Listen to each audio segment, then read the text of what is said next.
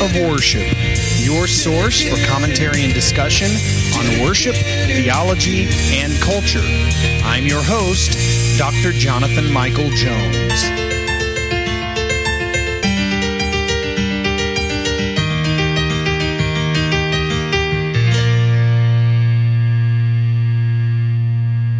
Hello, everyone, and welcome to the Act of Worship podcast. This is Dr. Jonathan Michael Jones. Great to be here with you today, and I'm excited that you have joined in uh, to listen and uh, hopefully gain something as we discuss matters of worship, theology, and culture.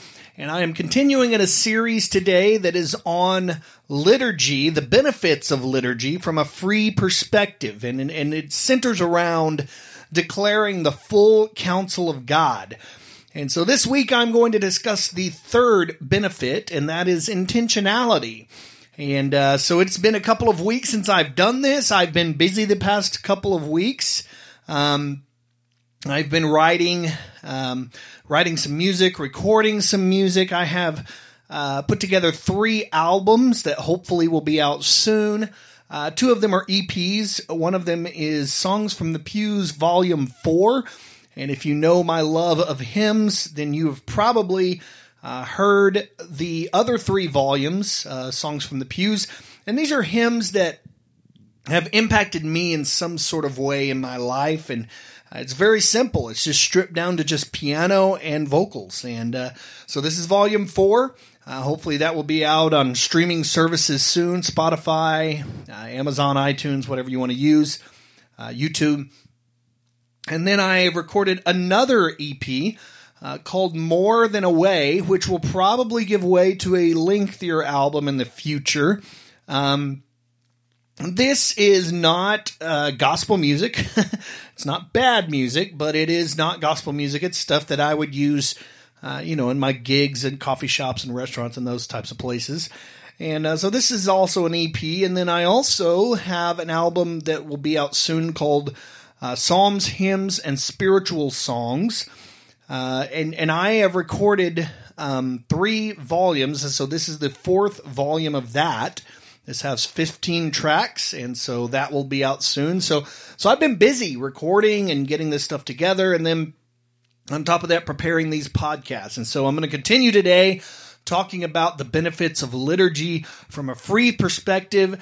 And we are going to discuss intentionality in worship. Intentionality uh, is surely required for worship to be pleasing to the Lord. And without intentionality, churches risk human motivation, selfish desires, and false uh, false teachings through worship practices. How many times have you been in a worship service or have you seen a video of a worship service and somebody said something that didn't just it just didn't quite sit right with you? And perhaps it was not purposeful. Perhaps um, they didn't mean to instigate some sort of uh, confusion or false teaching. Um, but that was what happened because they didn't start speaking with intentionality. And um, intentionality ensures that we are saying the right things. But for an intentionality, intentional approach to occur, an intentional method needs to be employed. Even in a free tradition, a useful method is liturgy whether utilizing a historic liturgy or a liturgy adapted for contextual reason, reasons, liturgy is the link between intentionality and planning. And despite humanity's vast imperfections, God's standards are matchless in demanding perfection. And so Christians should strive for excellence in all worship practices. What is lacking in our imperfections is filled by the power of the Holy Spirit and the mediation of Jesus Christ. And so, on a biblical, a spirit, a spirit led, and a historic basis, liturgy provides an avenue for local churches to rightly declare the full counsel of God in an intentional manner. So, there are three imperatives I want to get into when I'm talking about intentionality and its benefit in utilizing liturgy. And again, I've mentioned this example before. How many times have you been to a so called Bible believing church and the only scripture you hear is the sermon text and that's it? Since worship should be biblically based, God's people may experience the benefit of intentionality by employing liturgy, which is by nature biblically based. Number two, regarding the the link between intentionality and plan and planning, um, liturgy contains a spirit led basis. As already referenced, the leadership of the Holy Spirit is not limited to spontaneity, but instead includes all facets of leadership. Moreover, I contend that the Holy Spirit's leadership most often comes through planning. Okay? For centuries, the same Holy Spirit that guides Christians today guided the church and her leaders in crafting worship dialogues that declare the full counsel of God. So liturgy has been led by the Holy Spirit for centuries and continues to be relevant to God's people today. In other words, the Holy Spirit still uses liturgy and guides local churches in crafting worship dialogues that, that declare the full counsel of God. Lastly, liturgy contains a tested basis. Said another way, the church has utilized liturgy for centuries and has therefore been able to sift through any glaring or even even seemingly minuscule errors. Again, seemingly because they are not insignificant. But the church has been able to sift through those so that the result now is a spirit led and church tested product that is free of human errors.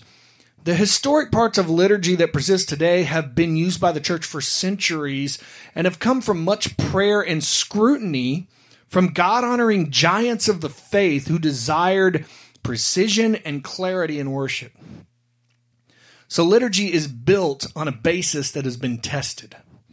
Liturgy rests solidly upon a biblical basis, a spirit led basis, and a tested basis. The timeless church of God, of which Christians today are a part, has employed liturgy for centuries and in a way that is not irrelevant, but rather transcends time and always has a connection to the people of God. While methods have been adapted, the message and timeless truths still resound. And so, even if free traditions even free traditions benefit to utilize the historic liturgies that exist so that the full counsel of God is declared in a mystic connection with God's people throughout the ages. So, intentionality, it's a benefit and a mandate for the people of God. Of the benefits liturgy provides to even free traditions, perhaps the most significant is that of intentionality, which is probably why I have mentioned that word over and over again these past few weeks. The word intentionality has already been mentioned copiously, and right doxology requires intentionality. Liturgy is the vehicle for such an intentional approach to occur. Unless God's people resort to their inevitable imperfection as a feeble excuse to flippantly approach God in worship, liturgy should be understood as a spirit led tool with a biblical and historic basis. How a local church plans their worship gatherings is telling of their view of God and his supremacy. Liturgy is useful to free traditions in that it intentionally provides a way for God's people to accurately declare the full counsel of God. Local free churches, therefore, would benefit from employing some form of liturgy to ensure right doxology in their context. And again, I'm not saying that if you do not utilize a historic liturgy, it is wrong. But I think God's people need to be intentional about how they approach worship liturgy exists as it's already there. I mean, that that's honestly less work for God's people, but you're ensuring yourself a quality product. You're ensuring yourself that you are going to approach God rightly, not flippantly. And so intentionality is a a significant benefit of liturgy, even in a free tradition. Certainly, liturgy can be adapted, it can be modified. I know the church I used to serve in was um, uh, most recently was a free tradition. It was a Baptist church. And I often employed liturgy, but what I did was I did so in such a way where oftentimes God's the people in the church didn't even know what was that I was employing it.